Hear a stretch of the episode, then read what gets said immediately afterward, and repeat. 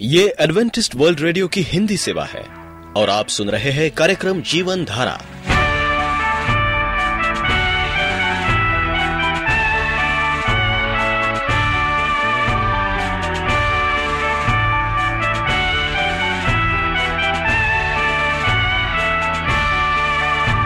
कार्यक्रम जीवन धारा सुनने वालों को मैं स्मिता और मैं अमित हमारा प्यार भरा नमस्कार।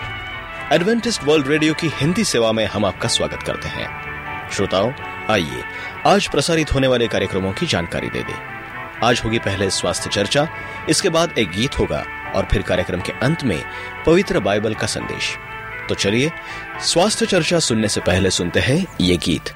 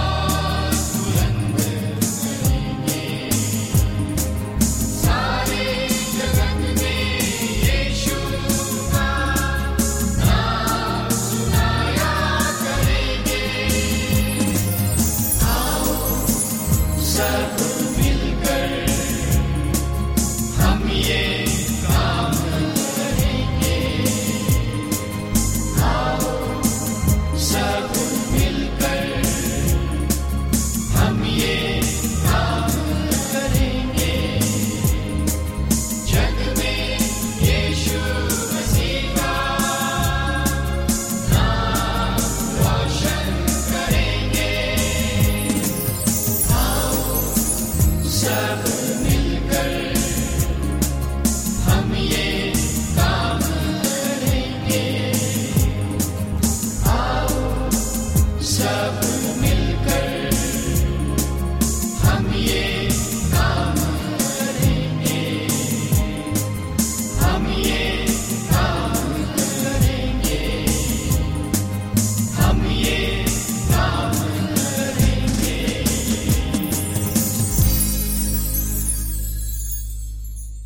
एडवेंटिस्ट वर्ल्ड रेडियो का जीवन धारा कार्यक्रम सुन रहे हैं। यदि आप पत्राचार द्वारा यीशु के जीवन और उनकी शिक्षाओं पर या फिर स्वास्थ्य विषय पर अध्ययन करना चाहते हैं तो आप हमें इस पते पर लिख सकते हैं। हमारा पता है। वॉइस ऑफ़ प्रोफेसी ग्यारह हेली रोड नई दिल्ली एक एक शून्य शून्य शून्य एक इंडिया। प्रिय मित्रों प्रभु यीशु मसीह के सामर्थी और मधुर नाम में आपको भाई मॉरिस माधु का नमस्कार। परंतु कब तथा कहा शैतान, पवित्र दूत बहुत बुरा बना तथा दुष्ट बन गया। बाइबल सगदूतों करबियों दुष्ट आत्माएँ शैतान के विषय में जितना ही बताती है उससे हमारी उत्सुकता को संतुष्टि नहीं मिलती। इसका प्राथमिक संबंध मानव प्राणी से है। कभी स्वर्ग में परमेश्वर हमें और अधिक सिखाएगा? परंतु कुछ समय के लिए उसने हमारी आत्मिक आवश्यकताओं को पूरा करने के लिए हमें कुछ संकेत तथा तो पर्याप्त शिक्षा दी है। ऐसा लगता है कि शैतान मूल रूप से परमेश्वर द्वारा बनाए गए शक्तिशाली स्वदूतों में से एक रहा होगा अयुब एक छ। संभवतः एक करूब, इजकल अट्ठाईस चौदह। स्मरण करे यीशु पतरस के द्वारा शैतान को संबोधित करता है। क्योंकि शैतान ने पतरस के हृदय में गलत बातें भर दी थी। मती सोलह तेईस। उसी प्रकार परमेश्वर ने सोर के राजा के द्वारा शैतान को संबोधित किया। एजिकल अट्ठाईस, बारह, सत्रह। तो बाउल के राजा के द्वारा भी ऐसे चौदह, बारह, पंद्रह। क्योंकि शैतान ने उनका उपयोग किया तथा उसके साथ गड़बड़ी कर दी थी। दोनों भैंसवाणी में जो मूल रूप से राजाओं को संबोधित की गई है, ये वर्णन किया गया है कि परमेश्वर भविष्यवक्ताओं को इन राजाओं के पीछे शैतान के हाथ को पहचानने में सहायता करता है। इसया नबी इजल की व्याख्या को केवल एक मानवीय राजा तक सीमित नहीं रख सकते। ये शैतान की व्याख्या करते हैं, जो पवित्र सदूत के पद से गिरकर दुष्ट प्राणी बन गया तथा तो नर्क के लिए निर्धारित बन गया। प्रकाश बाग बीस दस। शैतान ऐसे पाप में क्यों गिरा? जबकि वो स्वर्ग में परमेश्वर की पवित्र उपस्थिति में रहता था। यहाँ भी बाइबल उत्तर देती है, वो घमंडी तथा उच्च स्थान की कल्पना में उठता हुआ लगता है। पहला तिमथी तीन छ। वो परमेश्वर की बराबरी करने की योजना बनाता है। परमेश्वर से अलग होता हुआ शायद परमेश्वर का सत्ता से हटाता हुआ प्रतीत होता है। इसया चौदह, तेरह, चौदह। उसने आदम तथा हवा को घमंड के कारण फंसाया। और उनको परीक्षा में डाला। वो आज भी लोगों के लिए वही बुनियादी परीक्षा का प्रयोग करता है, योहन्ना दो, पंद्रह, सोलह। सारे लोग जो स्वयं अपनी इच्छा को परमेश्वर की इच्छा के विरुद्ध खड़ा करते हैं, कुछ अंश तक शैतान के पाप को दोहराते हैं। आदम का पाप शैतान के पाप के समान था। इसके लिए शैतान ने योजना बनाई। शैतान ने सम्मति दी। शैतान ने उत्साहित किया। आदम ने सोचा कि वो अपनी स्वतंत्रता का प्रयोग कर रहा है। यथार्थ में, वो शैतान द्वारा धोखा खा रहा था तथा अपनी आज्ञाकारिता शैतान को समर्पित करने के द्वारा वो शैतान का दास बनता जा रहा था। सारे पाप हमें शैतान तथा पाप के गुलाम बना देते हैं। सारे मानव प्राणी जो शैतान के झूठ पर विश्वास करते हैं, शैतान के सहायक तथा सहयोगी बन जाते हैं। झूठ तथा पाप का पिता, उनका पाप में पिता बन गया। योहन्ना तीन आठ, योहन्ना चौवालीस। जब तक वे पापी परमेश्वर के अनुग्रह को ना ग्रहण करे, अपने पापों से पश्चाताप ना करे तो शैतान को प्रति व्यवधारी से मुड़कर परमेश्वर की ओर ना हो ले वो वही गति होगी जो शैतान तथा उसके पति दूतों की हुई। प्रकाशित वाक बीस, दस, पंद्रह। जब शैतान पाप में गिरा तो परमेश्वर का शत्रु बन गया। परमेश्वर के स्वर्ग तथा परमेश्वर के राज में अपने अधिकार से वंचित हो गया।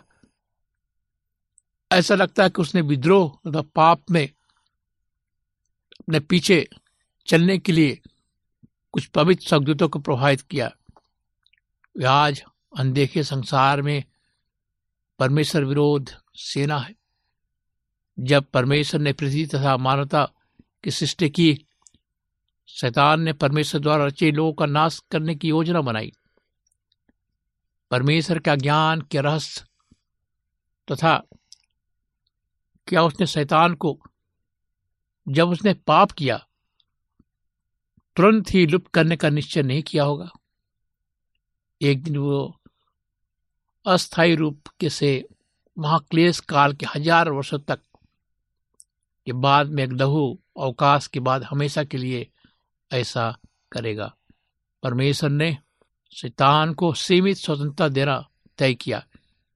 यहाँ तक कि जब शैतान ने आदम हवा से पाप करवा दिया, उसके बाद भी परमेश्वर ने मानव जाति को त्यागा नहीं, उन्हें समाप्त नहीं किया, बल्कि उसने उससे प्यार किया। त्रिएक परमेश्वर ने त्रिएकता के दूसरे व्यक्ति, परमेश्वर पुत्र के द्वारा मनुष्य का पुत्र बनकर मानवता को छुटकारा दिलाने की योजना बनाई। देदारी होकर मसीह ने हमें शिक्षा दी। परमेश्वर पिता को हम पर प्रकट किया, तथा हमारा स्थान लेकर, रोमी क्रूस पर प्राण देकर, परमेश्वर की पवित्रता तथा न्याय की मांग को पूर्ण किया। उसने मृतकों में से जी उठकर मृत्यु को हमारे लिए पराजित किया, तथा अपने चेलों के विश्वास की पुष्टि करके उसकी आँखों के सामने फिर से अपने महिमामय सिंहासन पर बैठने के लिए स्वर्ग पर चढ़ गया। उसके साथ ही मसीह ने क्रूज पर हमारे लिए छुटकारा प्रदान किया। उसने शैतान को क्या किया? परास्त किया। शैतान ने यीशु को क्रूस पर चढ़ाने के द्वारा सबसे घृणित पाप किया। तो शायद ही कोई करेगा। इसलिए शैतान हमेशा के लिए आग की झील में परमेश्वर के महादंड स्वरूप डाल दिया जाएगा। शैतान तथा उसके दुष्ट अनुयायी जानते हैं कि उनका भविष्य का दंड क्या है। मती आठ, उनतीस, दूसरा पत्रस दो, चार। फिर भी परमेश्वर तथा मानवता के प्रति अपने अद्भुत घृणा में उसने जितने अधिक लोगों को हो सके लड़ने, धोखा देने, नाश करने का निश्चय कर लिया। उसकी इच्छा है कि परमेश्वर तथा उसके राज के लिए ज़्यादा से ज़्यादा कठिनाई पैदा करे। वो निरंतर क्रोध तथा विनाश का प्रहार करता रहा। उसके उद्देश्य, उसके निश्चय तथा कार्य पूर्णता बुरे हैं। आज बाइबल बहुधा रूपक शब्दों का प्रयोग का विस्तार में उसकी भूमिका का वर्णन करती है। शैतान, परमेश्वर पिता परमेश्वर पुत्र, परमेश्वर आत्मा का वो घोर विरोधी है। वो किस विरोधी को प्रोत्साहित करता है? इस प्रकार वो स्वीकार करता है कि यीशु परमेश्वर का पुत्र है। वो देह धारण किया, हमारा स्थान लिया, क्रूस पर शैतान को पराजित किया। योहन्ना चार एक तीन। शैतान इस संसार का परमेश्वर है। दूसरा क्रंथी चार चार। सारा संसार उस दुष्ट के वश में पड़ा है। पहला योहन्ना पाँच, उन्नीस। इस संसार के अनगिनत लोग शैतान की इच्छा कार्यक्रम में अपने आप को समर्पित कर रहे हैं। उसका मानव जाति पर सीमित नियंत्रण है। इसलिए उसने मसीह की परीक्षा में डाल दिया। यदि वो शैतान से समझौता कर ले तो सारे संसार की शान शौकत उसे दे देगा। मती चार, आठ, दस। शैतान का अधिकार, अनाधिकार, प्रयास, आंशिक सीमित केवल अस्थायी है। केवल परमेश्वर सर्व सामर्थ्य है। शैतान परमेश्वर द्वारा नीत की गई सीमा में ही कार्य कर सकता है। लूका बाईस इकतीस, तथा उस अवधि को परमेश्वर अस्थायी रूप से बर्दाश्त करता है। इस युग को विश्व व्यवस्था कुछ कुछ शैतान द्वारा चतुराई से बनाई गई चाल है। वो धार्मिकता तथा अनंत वास्तविकता के आत्मा के विरुद्ध इस युग को आत्मा संसारिता को, आत्मा को प्रोत्साहित करता है, इसलिए हमें चेतावनी मिलती है।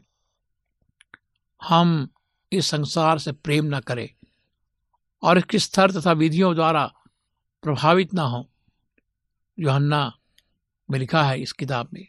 योहन्ना दो, पंद्रह, सत्रह में हमें इसका वर्णन मिलता है। ऐसे संसार को व्यवस्था में शैतान का प्रमुख हाथ है। शैतान आकाश के अधिकार का हकीम है, इफिसियो दो दो। शैतान एक दुष्ट है, जो हमारे युग तथा संसार में परिवार बना रहा है, ताकि जितना ही बुराई संभव है उसे जन्म दे सके। उसकी दुष्ट सामर्थ स्वर्ग तक नहीं पहुँच सकती। ये शासक, अधिकारी, संसार के अंधकार के हकीम, दुष्टा की आत्मिक सेनाएँ, जो आकाश में है, मानवता के चारों ओर बुरे वातावरण के रूप में वर्णित की गई है, तथा हमारी मानव जाति को पदभस्त दूषित कर रही है। अंधकार की शक्तियाँ वश में करने वाली है। कुलूस एक चौदह डूका बाईस, तिरपन। वे आत्माएँ हैं जो मानव प्राणियों को प्रभावित करती है पदभस्त करती है। यहाँ तक कि उनको दबाना चाहती है। कुछ लोग ब्रह्मांड की व्याख्या भिन्न भिन्न स्त्रियों के द्वारा देते हैं। परमेश्वर का सिंहासन सबसे ऊपर है। शैतान की आत्माएँ सबसे नीचे है। बीच में निसंदेह पवित्र एक दूत है। और आत्मिक सत्य के दृष्टिकोण से उनसे भी ऊँचे हैं, तथा मसीह के साथ सिंहासन पर विराजमान है। दो छे शैतान वो आत्मा है, अब भी आज्ञा न मानने में कार्य करता है। इफिसियो दो दो। शैतान इन मानव दासों मसीह के विद्रोही में शैतान सक्रियता से कार्य करता है, पूरी शक्ति के साथ। वो पवित्र आत्मा के साथ जो विश्वासियों को सामर्थ्य देता है, उसको तोड़ने की कोशिश करता है और वो इसके लिए कार्य करता है। शैतान धोखा देने का प्रयास करता है। परमेश्वर की सारी भरपूरी, परिपूर्ण हमारे साथ है, जिसे पवित्र आत्मविश्वासी को अनुग्रह तथा मसीह को समानता में बढ़ने के लिए सहायता करता है। शैतान तथा उसकी दुष्ट आत्माएँ पापियों को बुरा बनाने के सक्रिय कार्य में लगे हैं, तथा यहाँ तक कि उनमें वास करते हैं। शैतान विश्वासी का दुष्ट शत्रु है, जो गरजने वाले सिंह की नाई इस खोज में रहता है कि किसको फाड़ खाए? पहला पत्रस पाँच आठ। वो इस प्रयास में रहता है कि परमेश्वर की संतान को प्रत्येक पवित्र इच्छा तथा प्रयास में विरोध करे। और अपने गरजने वाली धमकी से उसे डराए, तथा वो किसी प्रार्थनाहीन, लापरवाह, असावधान मसीह को ढूंढता है। शैतान सारे भाइयों पर दोष लगाने वाला है। प्रकाशित वाक्य बारह दस। रात दिन परमेश्वर के सामने उन पर दोष लगाता है। हम अयुब की किताब में देखते हैं। प्रत्येक मसीह पर उनकी प्रत्येक असफलता के कारण तो परीक्षा में पढ़ने के विरुद्ध शैतान उस पर दोषारोपण करता है। परमेश्वर का धन्यवाद और प्रभु मसीह पर पिता के दाने हाथ में हमारा बचाने वाला वकील है, जो हमारा सहायक है। पहला योन्ना दो एक। शैतान धोखेबाज है, जो सारे संसार का भरवाने वाला है। प्रकाशित वाक बारह नौ। जिस प्रकार उसने आदम हवा को पाप में गिराया। उसी प्रकार आज वो प्रत्येक मसीह को पाप की ओर ले जाने का प्रयास करता है। तो पापी को और अधिक गहरे तथा और अधिक दास बनाने वाले पाप में गिरा देता है। शैतान घृणा करने वाला है। उसके नाम को घृणा या विरोधी हम कह सकते हैं। वो सारी घृणा का स्रोत है। प्रारंभिक से क्या है? हत्यारा है, जो शैतान के हृदय में उसके प्रथम पाप के समय से है। योहन्ना आठ चौवालीस। वो संसार की सारी घृणा, हत्या आपराधिक हिंसा, क्रूरता का दुस्रोत है। वो जीवन, परिवारों समाज, राष्ट्र को नष्ट करने के प्रयास में रहता है। वो परमेश्वर मानव समाज का प्रमुख घृणा करने वाला है। शैतान पुराना साफ़ है। प्रकाश बारह नौ, बीस बाईस। निसंदेह, उत्पत्ति तीन से जुड़ा है क्या हवा को छलने के लिए शैतान ने सर्प का रूप धारण किया। कई टीकाकार मानते हैं कि वो स्थायी रूप से सांप के अंदर प्रवेश कर गया तो सांप के मुँह में प्रवेश किया। इस प्रकार कुछ प्रेत आत्माएँ कुछ लोगों में प्रवेश करती है, वास करती है, उनमें गड़बड़ी पैदा करती है, जो उनको अपना समर्पण करते हैं। शैतान को दूसरा हो छ पंद्रह तो शास्त्र में अन्य स्थानों पर बलियान कहा गया है। इस शब्द का अर्थ है मूल्यहीनता से है। यहाँ इसका कुर्ता से परमेश्वर तथा धार्मिकता के पूर्ण विरोध में कुर्ता की अंतिम शब्द है। मेरे मित्रों, शैतान का चरित्र ही है। कि वो झूठा है, वो हमें मारना चाहता है।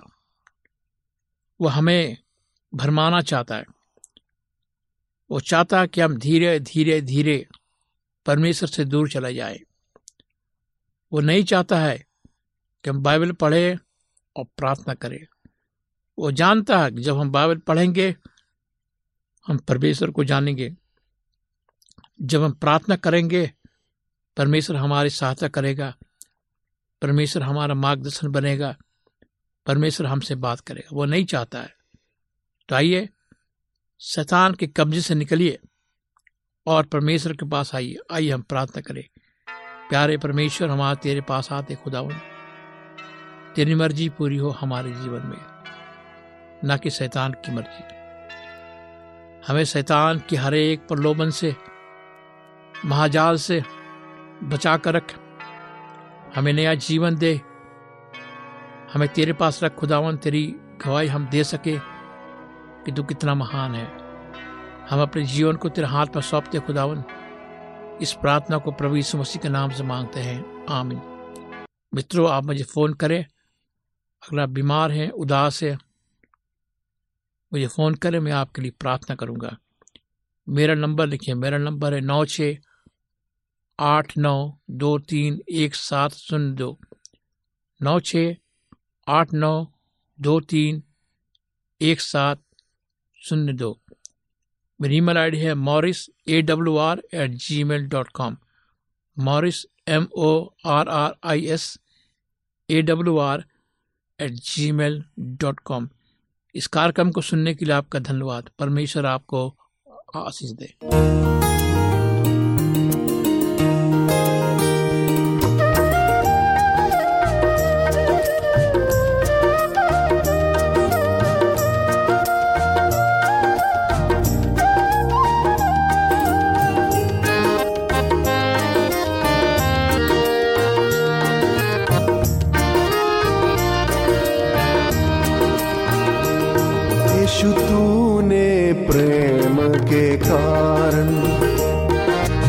कष्ट सहा दिया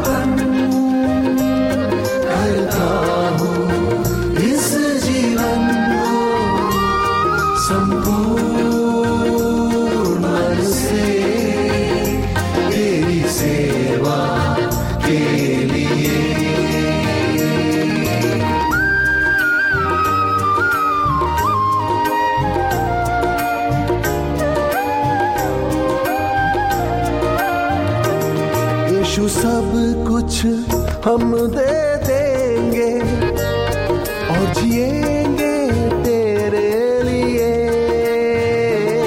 यीशु सब कुछ हम दे देंगे और जिएँगे